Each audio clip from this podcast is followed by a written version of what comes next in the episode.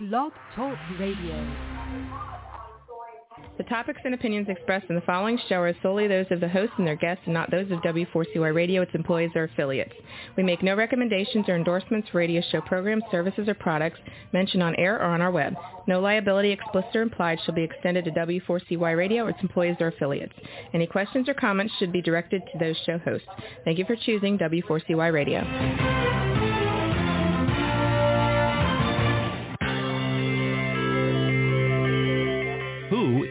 January Jones? She is not a young, beautiful, talented actress on Mad Men. She is not an older, gorgeous, exotic dancer from the Johnny Carson show.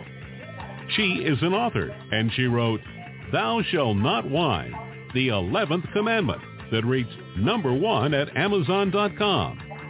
She is a reality TV golf personality with World High Stakes Golf televised on HDNet. She is a humorist and winologist expert.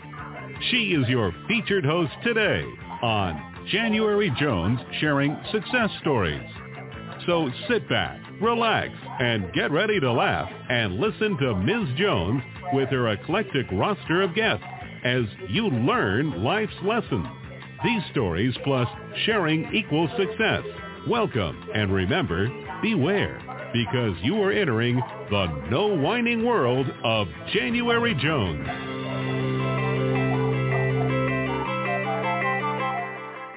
Hello, everyone. I hope you're having a wonderful day. I'd like to welcome you to my podcast. I'm January Jones, and I'm now promoting myself as the glitter granny. And this glitter hat today is silver. It's a different hat I'm wearing because today I'm wearing my grandmother hat. The podcast will be a little different format today in a different genre. We're calling it a conversation, 18 to 80, Mia to Mor Mor. As to the term Mor Mor, that is a Norwegian term for mother's mother. And in Norwegian families, that's what grandma is called, Mormor. And that, of course, means she's the most important person in the family. Today, my 18-year-old high school senior granddaughter will be one asking all the questions, and I will hopefully be the one with the answers. That being said, let me introduce you to my granddaughter, Mia Jan. She is a senior at Oak Park High School in Agoura, California. She is a ballet dancer and a dance team member, and she is getting ready to go to college. She is one of my seven grandchildren, and she is the oldest twin. She's one minute older than her brother. Today, Mia will be the young, beautiful one with all of the questions, and then Mormor will hopefully be the wonderful, wise one with some of the answers. Now let me welcome Mia. And uh, Mia, tell us, say hello to our fans. Yeah, here she is. Hi everyone, I'm Mia. I mean, I'm obviously Mormor's granddaughter, Mhm. and I'm excited to be here. Oh, I'm thrilled to have you. And uh, tell us a little bit about how this uh, interview assignment came about before we start. Well, um, I'm a senior in high school, and um, I'm in my English honors class. And in that class, we have an assignment, um, and our whole unit that we're learning about is uh, from the feminist perspective. And um, my assignment was to um, interview a woman over 60 that um, has been in the 20th century. And um, yeah, Yeah. of course I chose you. Yeah, I'm, I certainly qualify. Mia's 18, and uh, I'm going to be 80 this year. So we have a 62-year difference in our ages and our experiences. Totally. Start, Mia. What's your first question for me today? All right. Well, my first question is, um, how has the presence of women in your life during childhood influenced the way you express your femininity? Oh yeah, yeah. I was very lucky. I had two incredible grandmothers. Uh, we called them grandma. We didn't call them Mormor then. One was my father's mother. She was a very gentle, kind, tender woman. She was the sweetest person in my life. And my other grandma was my mother's mother, and she was a rough, tough gal. She was very independent. She was quite successful. And uh, interestingly, both of my role models were divorced women. And in that time, that was definitely unheard of. So they were actually quite feminist before their time. They didn't have men in their life, and guess what? I don't think they needed them. Wow, that's amazing. I mean, do you think that their differing personalities helped you become the person that you are today? Oh yeah, yeah, for sure. My uh, one grandma was the soft, gentle one, and she. Uh, one of my favorite memories was I was a child. Uh, I lived with both my grandmothers. They lived with us until I was 12 at different times. So I literally had contact with a grandmother every day of my life until I turned 12. And one was the gentle, kind one, and one was the just uh, strong, defiant one. And uh, both of them, it was a nice balance to see both of them in action. I was really lucky. Totally. Having women like that in your life, it would it would be an amazing thing. And I, luckily for me, I have women like that in my life, like you, and my mom, yeah. and I'm just really lucky. Um, my next question for you is, um, overall, what was your happiest memory during your childhood? You know, I I have a lot of happy memories, but when I look back at and read this question, I could remember as a small little girl, uh, my gentle grandma lived up above us. And in the afternoons, I would go up to her and uh, we'd get on her bed and we'd eat Oreo cookies and get ready for our nap together. And she was always very religious. She was praying with her rosary. So she was the first person who cuddled me and was intimately hugging me. And she taught me how to pray, which was quite amazing so many times I would be up there with her and I'd fall asleep and everyone would be looking for me in the neighborhood. They didn't know where I was. Well, guess I was. We called her Amy. I was up there sleeping in her bed. That's my right. best memory. Aw, I, I bet that brought you so much comfort in your life. Whenever you needed help, you always had that that woman in your life to just support you and be there for you and that's amazing that you learned more about religion. yeah, yeah. Uh, she was very religious. Uh, she she went to mass every day. Uh, she was every quite, day. Oh yeah, yeah. Oh wow. Yeah, she was very religious. My my other uh, grandma, not so much. not so much. So that was that was more like a polar opposites type of thing. Pretty much, yeah. I mean, hey, it's everyone's unique, and yeah, yeah, yeah. It was a wonderful. Uh, they both were wonderful. I, I have to say they were tremendous influence on me. Definitely. Awesome. Mm-hmm. All right. Um, for my next question, I wanted to ask you, can you explain your experience in school as a woman? And did you ever feel held back by society's expectations? okay, that's two questions. Um, school. School yes. for me was the best thing to ever happen in my life. Uh, my parents, uh, as you know, were quite dysfunctional. So my, from my earliest age, school was my escape. I couldn't wait to go to school. I loved school. I loved the nuns. I adored them. They were all sweet, quiet, gentle. Uh, school was my escape hatch. And uh, I didn't feel oppressed by society. Uh, also, I went to an all-girl Catholic high school, and I had such dear, dear friends that I still cherish today. And I know you have so many close friends too. Friends are very important.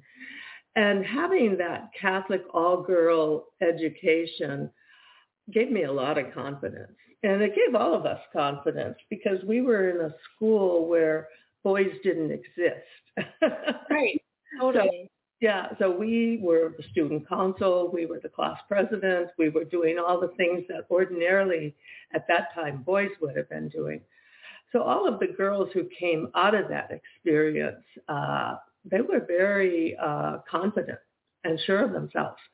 And when I look back and I have such friendships with so many of them now through Facebook, they're all doing really well. And we all look back on that as a wonderful time in our lives. Wow, I, I never thought about it from that perspective. I mean, that must have been really empowering for you to have all these amazing friendships and women around you that could support you in such a way and the nuns too. I bet they acted some sort of like mother figures, right? Oh yeah, and uh, they taught us a lot. Uh, it, it was uh, interesting. There were 160 girls in my class, and the nuns were brilliant recruiters because uh, one third of the girls in my class at we when we graduated at eight, 18, one third of them went into the convent. At oh 18. wow! Yeah, talk about recruiters. That's a uh, lot. Yeah, and of course now uh, a lot of them left through the years, and some of them though are still very active as sisters, still right. serving, serving God and serving their community. Yeah, it was wonderful. Wow. The more you know the more you know.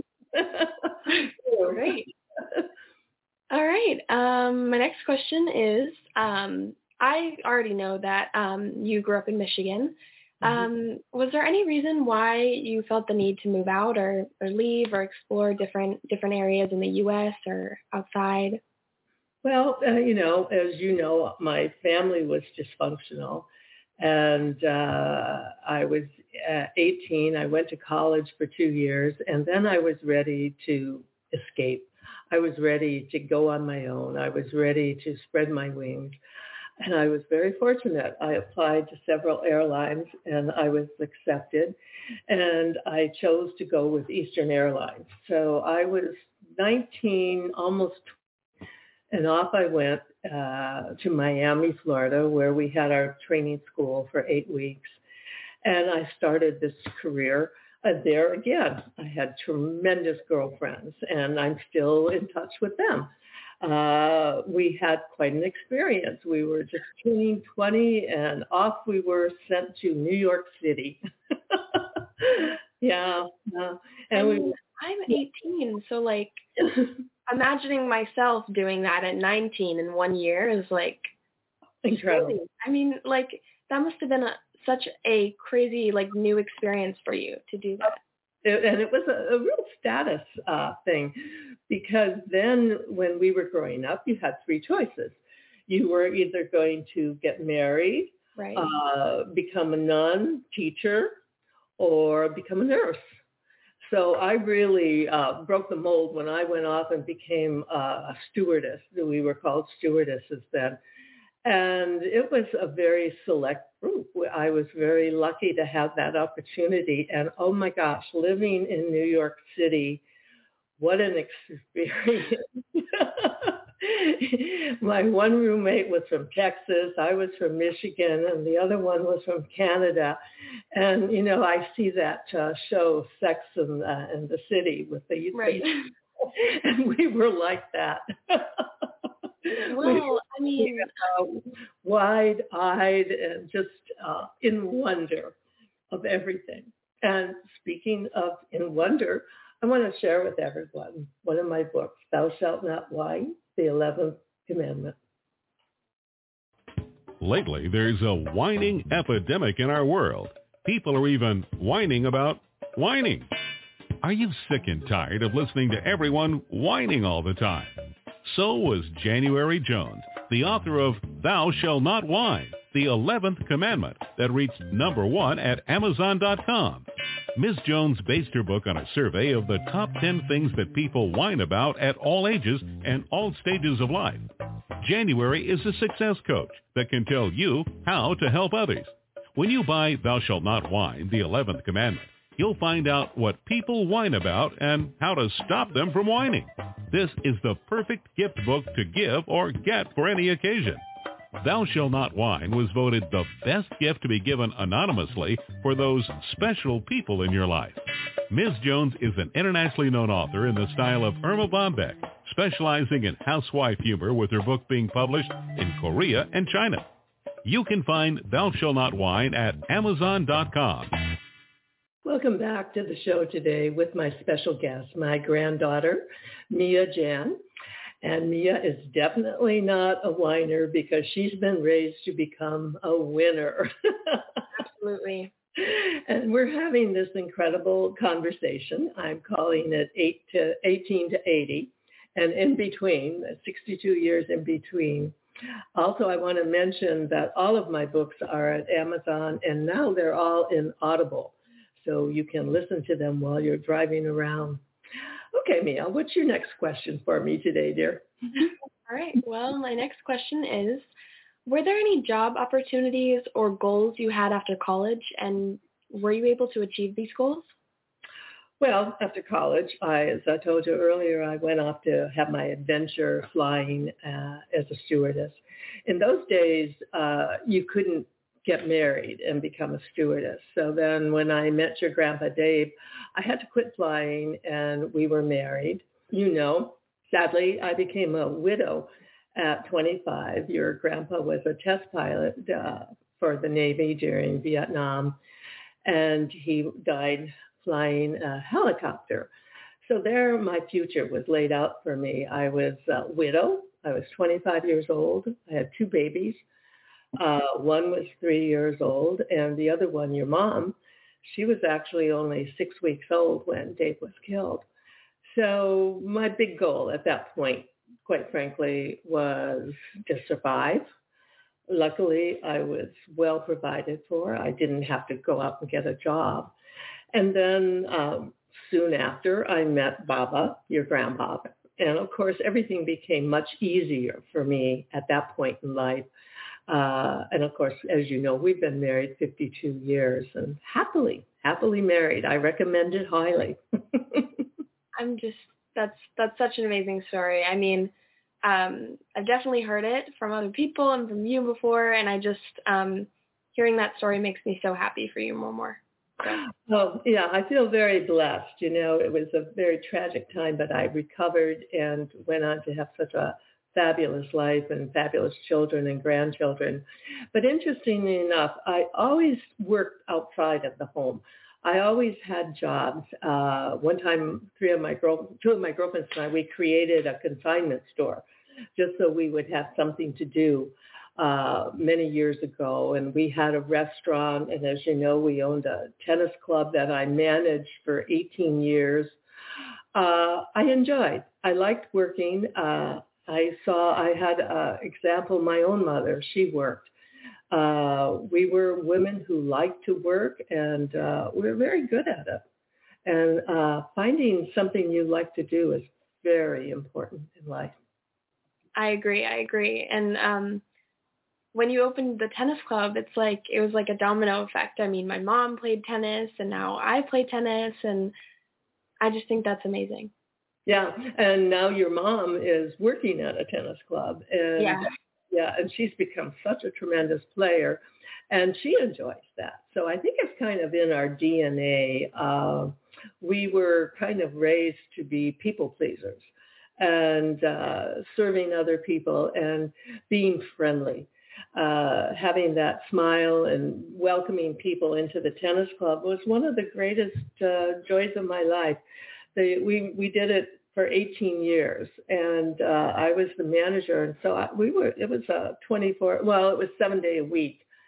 Seemed like it was 24 hours. and I loved every minute of it. And the people in the club, they became like our extended family. And of course, we're so close to so many of them. And through the years, I, I recall when people would pass, we would go to their service. And somehow they had always mentioned their connection uh, to the Thousand Oaks Racquet Club and their uh, community of friends there. And that was a nice feeling to hear how important our club became to them during their lives. It definitely made an impact in the community and um you really got to know so many people so oh yeah you also got so much joy out of that so yeah yeah yeah it was uh, a wonderful uh opportunity and uh and i'm thrilled that your mom is doing the same sort of thing and enjoying it as much as i did yep yep yeah. okay. Um, my next question I have for you are clothes are obviously important to your style and identity, um, I mean, yeah. Look at Over me. time, has your perspective on what you wear changed? Okay, clothes have always been very important to me, and I'll tell you how it began when I was just a wee little thing, not even maybe four or five years old. I used to watch my mother's mother, my more so to speak. Right. She was very successful and very clothes conscious. And she always had the finest things. And her big event, of course, every week was going to Sunday Mass. And of course, for her, going to church was like a fashion show. and so, so, so I was watching this as a child, and boy, it was a big deal. Everything would match her shoes, her bag, her hat, her whole thing. She was very cute. Her favorite color was pink and she always tried to wear pink or that kind of uh, uh, hue. It was so interesting that even in her home, her home, she had all pink furniture. yeah. All of her furniture was incredible, and she had it all covered with this real thick plas- clear plastic. and so we'd go to visit her, and in the summer it was hot, hotter than hell. and Oh, in wow. winter, the plastic was so cold you'd slide off it. And of course, she never took the plastic off because she never wanted the furniture to be soiled or to have anyone ruin it. So we never really got to sit on it. And uh, and then uh, I was uh, 18 when she passed, and it was interesting at her funeral. They had a pink coffin with a pink uh, interior, all pink satin, and she was all dressed in pink, and all the flowers at Were her pink. funeral were pink. I mean, I could guess that. yeah, yeah. So I, it, my perspective on, on clothes has never changed uh, from watching her. Uh, then and now, I love clothes. I love hats. I love jewelry. I especially, as you know, love shoes. And I still like dressing up and uh, going out. So I think that's part of our DNA, dear. Oh, totally. Clothing just helps you express yourself and um knowing that about your grandma, it sounds like she was living in like a Barbie dream house or something. Like, wow. Yeah, all the walls were pink. The furniture was pink. yeah, she was pre-Barbie. That's where you get your amazing style from. I was like, yeah, who would be that influence in your life? And now that I know, I'm like, yeah. sense. Totally. and she was such an influence uh, for me. I was uh, of her grandchildren. I was the only girl, Oh, and so that was pretty important position in that family. When my mom went to the hospital to have me, she had looked at her mother and she said, "Mama, I'm going to bring you back a girl." And my grandma stood there and shook her head and she said, "Our family is not that lucky." Well, I showed up. you're the lucky one. Yeah, and all the little boy cousins, they all had to just because I was a girl, I was special. And uh, grandma, I had a very high status from the day I was born, which, you know, of course, contributed to my self-confidence and self-esteem. Amazing. I love that. hmm Yeah, and, in, and interesting in that time, boys were preferred. Families were always so excited about to have a son, a namesake. Boys were uh, very considered the best uh, way to go. And then I showed up, and I was an exception to the rule. And uh, I was lucky. I was very lucky. Did not I did not know any of that. Like I all this information that I'm getting. It's just just great. Oh, good. Well, I'm glad we're having this chance to visit.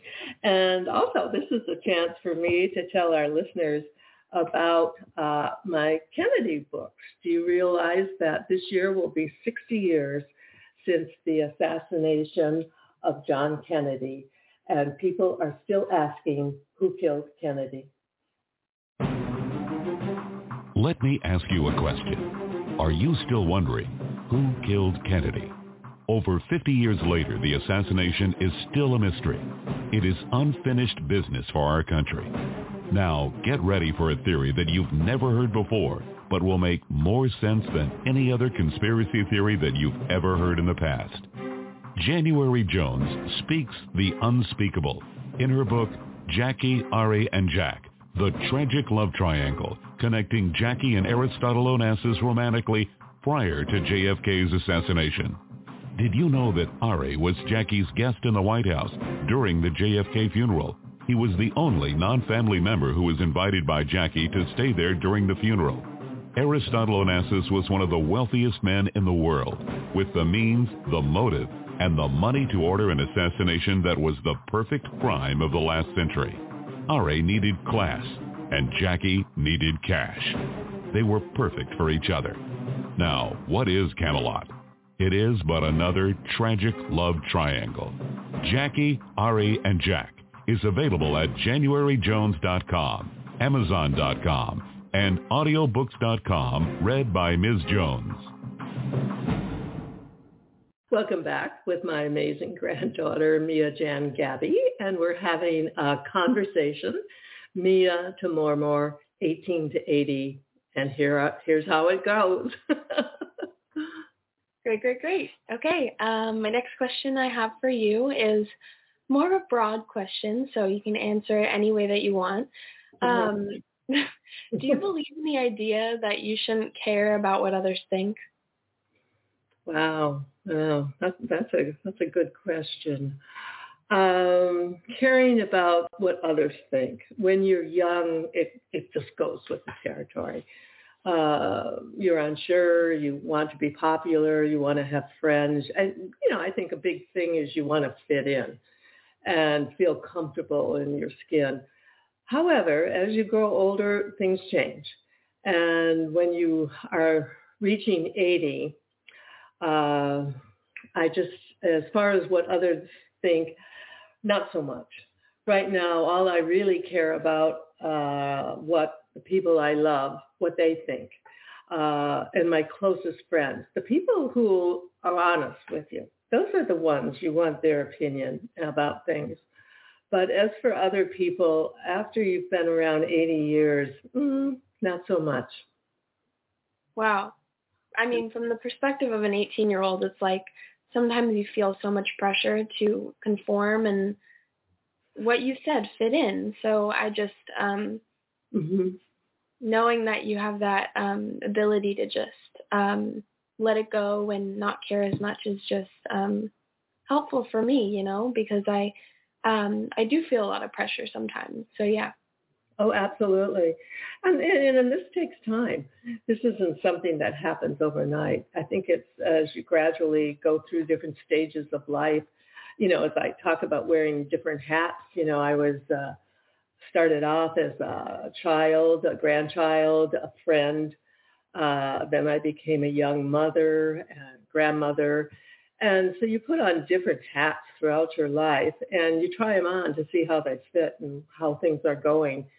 And that's one of the nice things about getting to be older is you can be a little more objective. And, you know, you just have to take things as they come and uh, pretty much try to go with the flow and try to just uh, keep your head above water and try to have fun. laughter is so important. And I know you have that gift because when you were here doing ballet this summer with your friends, uh, the four of you were so sweet and we adored having all of you with us. And the laughter was just ongoing. You guys were just having a blast and it was just so much fun to be on the peripheral watching it all. oh, thank you, Mormor. I um, my friends that I have right now, I mean, they, I could not care less about what they think because they just, I'm so close with them and um, I trust them so much. So um, having those people in your life, it just, it just has helped me a lot be more myself. Yeah, yeah, and and it's so important to have these uh, friends and they can be women friends and men friends. You don't have to just limit it to one sex. And and we always, when I was younger, my girlfriends and I, when we were married, we'd always joke with each other that if one of us went out and uh, had a bad day and just happened to kill our husband, the others would, the others would help us uh, come over and bury his body and hide all the clues. So those are the kind of friends that you can uh, cherish forever. the ones that would do anything for you. And, yeah, you can. Those are the ones you call at three in the morning and they've got your back. Yep. Yep. yep.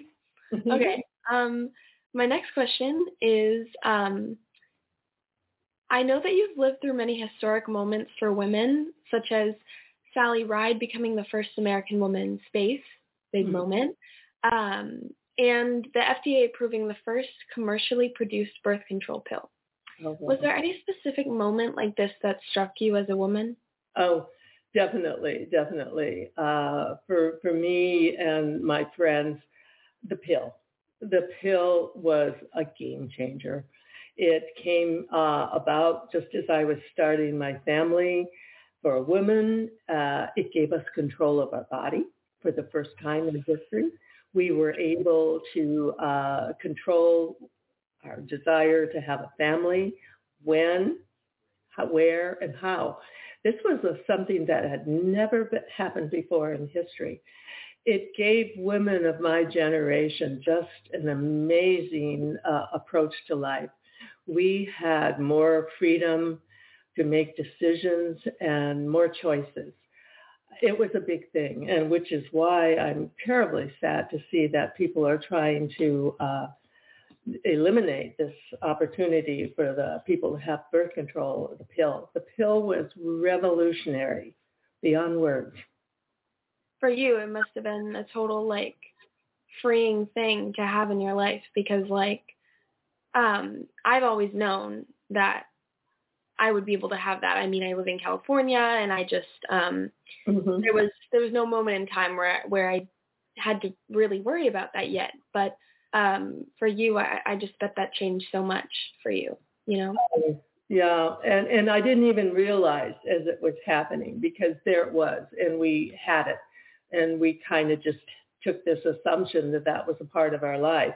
But now when I look back at what uh, my mother and her generation went through and people who had unwanted pregnancies where they couldn't, uh, for health reasons or financial reasons, raise that many children. And of course, I was raised, you know, in the Catholic Church where they didn't have birth control. It was considered a sin and of course, my father's uh, mother had six children, one after another, year after year after year. And you can imagine what that does to a woman physically and mentally. Yeah. So much. It would it would be so much. I mean, six children, that's just one example of like what women were going through before the pill and um yeah mm-hmm. yeah knowing yeah. that that you know so much about that it's it's great to know that information you know mm-hmm. yeah and um the uh so many things have changed for women and i was lucky to be right at the forefront of when it all happened and uh and i could look backwards at what i knew of my family history and then look forward and I look forward to what your generation will be going through.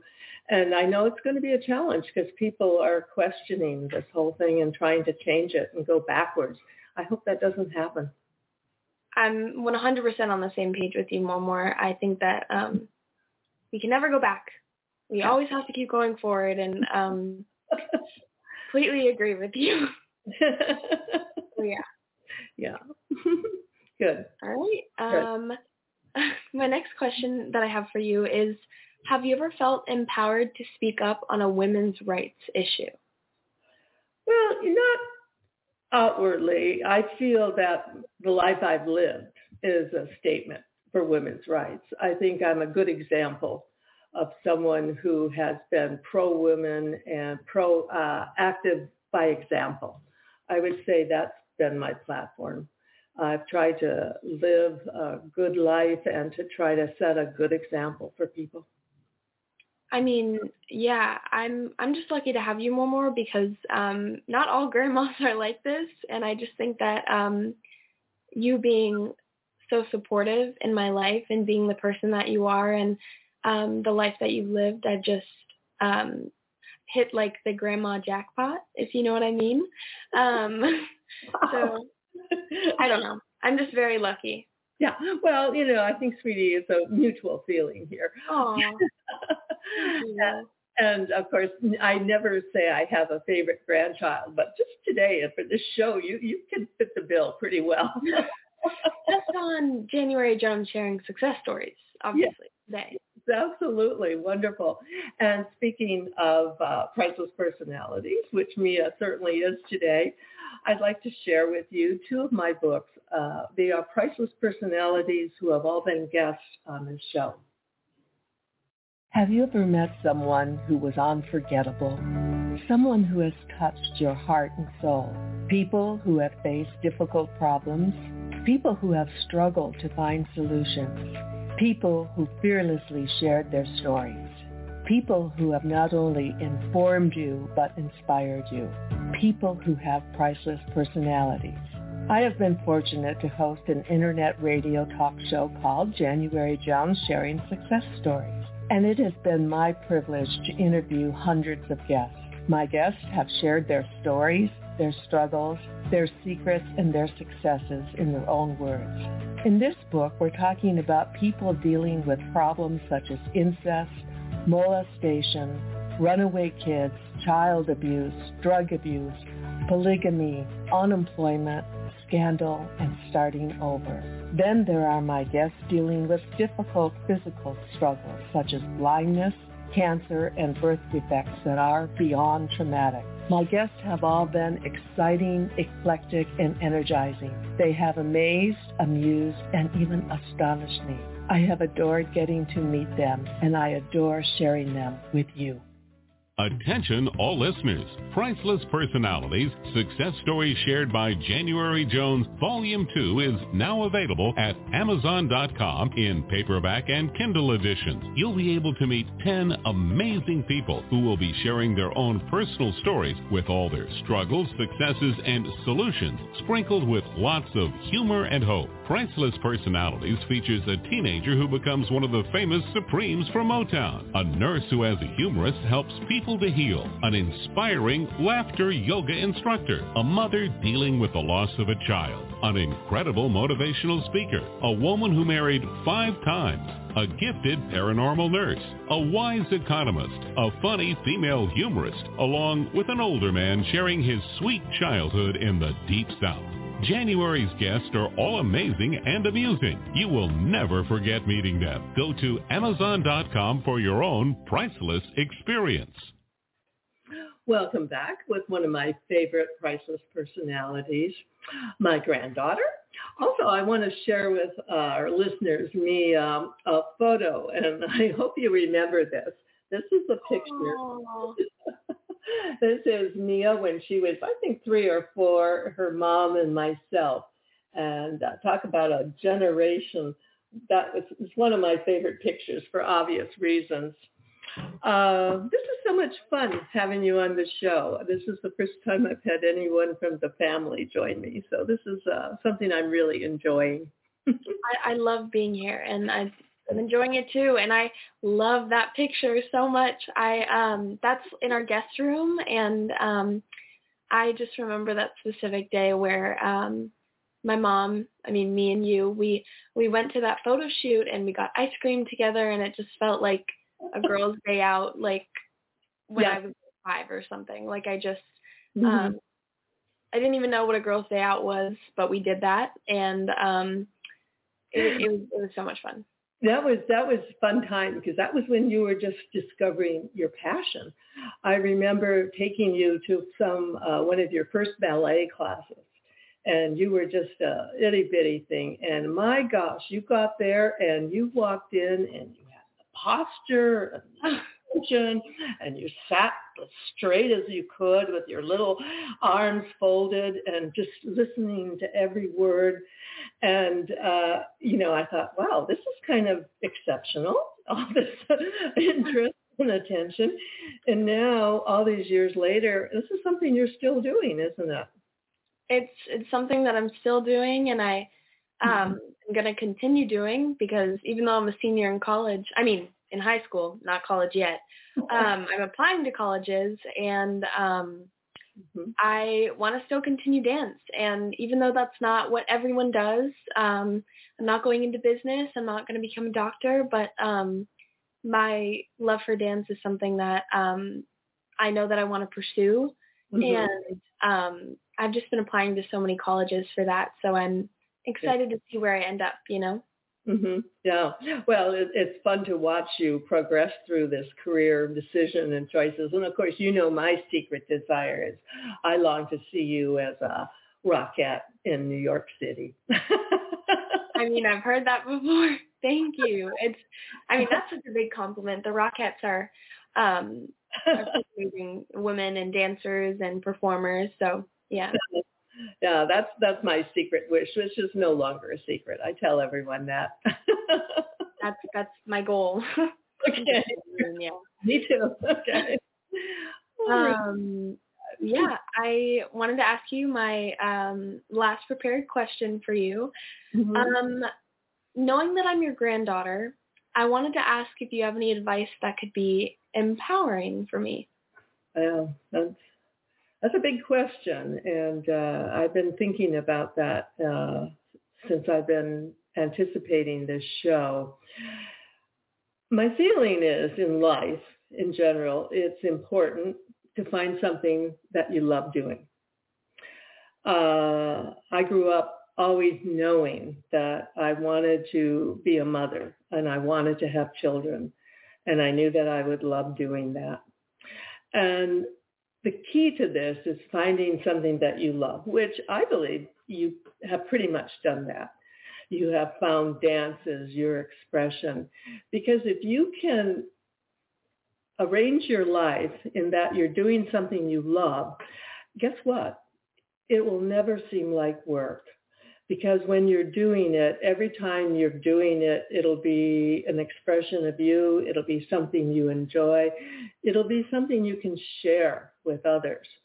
And uh, I think that's a very important because sometimes people go through life and they get stuck in different things, different things that they really didn't want to do or care about doing, but then they have to have a family and raise them, and they do things that aren't fulfilling. So I think uh, my biggest piece of advice would be to find a career that makes you feel fulfilled and that you enjoy doing. Um, also, I think it, it helps to just try to be a good person, you know, just try to uh, do the best you can. No one expects any more. And it's hard. You know, sometimes I know going through school and trying to make decisions about your career and senior year is a very challenging year for, for everyone, no matter when it happens. So I think having, and you've got a good uh, supply of dear friends, so that helps you get through those things. Uh, as you know, my, my other thought is it's always important to smile. and you know, I was a, I was when I came home from the hospital, they said I was smiling, and uh, I think that's been a key uh, to my happiness. Uh, I smile, and when you're smiling at people, guess what? They smile right back, and it's uh, back and forth. It's it's a chain reaction, and uh, having a good uh, sense of uh, yourself and smile at others is important. And of course, you know, I have to I have to talk about whining. totally. I, I I wrote a book about it. and uh, my other advice is please, please do not be a whiner. There's nothing worse than people who are negative and go through life whining. Um, it's just such a it's such a downer for you, for everyone. So even on your worst days, it's important to smile and definitely not to become a whiner um, you know, it sounds, uh, life could be so simple uh, if people would just live by that, to smile and stop whining and then start smiling. And uh, it's amazing, I think, how simple your life could be. And and then as far as advice, my other mantra, and I've spoken about this many times, I feel that uh, if you think it, you can do it. It's that simple. It's just a matter of uh, envisioning things, putting things out in the universe that you would like to see happen. And then guess what? It's your job to make those things happen. It's a uh, it's a small piece of advice, but believe me, it's a big one. If you think it, you can do it. That speaks volumes, Mormor. I think that um, all the advice that that you just said is all connected, and um, being a good person is totally important, and um, that also relates to your book. I mean, thou shall not whine. It's all about your book. And um, I just think that um, since I'm 18 and I haven't gone through every stage of my life, I think that um, I've knowing that I've found what I what I've loved, which is dance. Um, I I can carry that with me, and um, thank you for that advice. It it really means a lot to me to to be here and talk to you about this. You know. I'm happy to do it. And this has been a joy having you on the podcast and getting to share you with my listeners. Now, before I close out every show, I always ask my guests one question. So I actually have a question for you, dear. If you could have dinner with anyone, living or dead, besides me, who would you choose to dine with? Wow, big question. Um, Mm-hmm. I mean, I think I would probably have dinner with Paul McCartney. Um, oh, wow. my dad, he um, has always loved the Beatles, and um, he collects records. Um, our downstairs living room is full of records, and um, he has speakers, and we're lucky enough to have like um, a bunch of space for that to, to keep the records. Mm-hmm. And um, ever since I was little, I've been introduced to the Beatles music, and um, with my background in dance, I just love listening to like good quality music, and I think that's Beatles. But um, anyways, I, I think I would have dinner with him because um, he would have so much wisdom, in my opinion, and um, it would just be kind of like a fangirl moment for me and my dad if I if I got to meet him. You know. Wow. Yeah. Well, you know, I know if you were uh, to have that happen, I would certainly want to be a fly on the wall. right. And it's interesting, generationally speaking, you're the youngest guest I've ever had, and you're the first one who has uh, named Paul McCartney as uh, your desired secret dinner guest. So I'm glad that you were able to share that with us. And for my dear listeners, I hope you've enjoyed our time together with Mia Jan. We've tried to be informative and inspiring. My upcoming guests will all be eclectic, exciting, and energizing, just like Mia. Tune in next Tuesday live at 2 p.m. Now for my 80-year-old thought for the day. If I've learned anything in my 80 years on earth, I've learned that it's okay to lie about your age and of course your weight. So there you go. Great. Signing off from the Glitter Granny and her granddaughter. Thank you for entering the No Whine Zone with us today and share our stories with others. And remember my mantra, stop whining and then start smiling. And if that doesn't work, then you can just start eating chocolate. Lots and lots of chocolate. Thank you, Mia Jan, and to my listeners, take care and stay safe until we meet again. All right. Love you, Mama. Bye. Love you, sweetie. We want to thank you for listening to January Jones Sharing Success Stories. Always remember Ms. Jones' personal mantra, if you can think it, you can do it.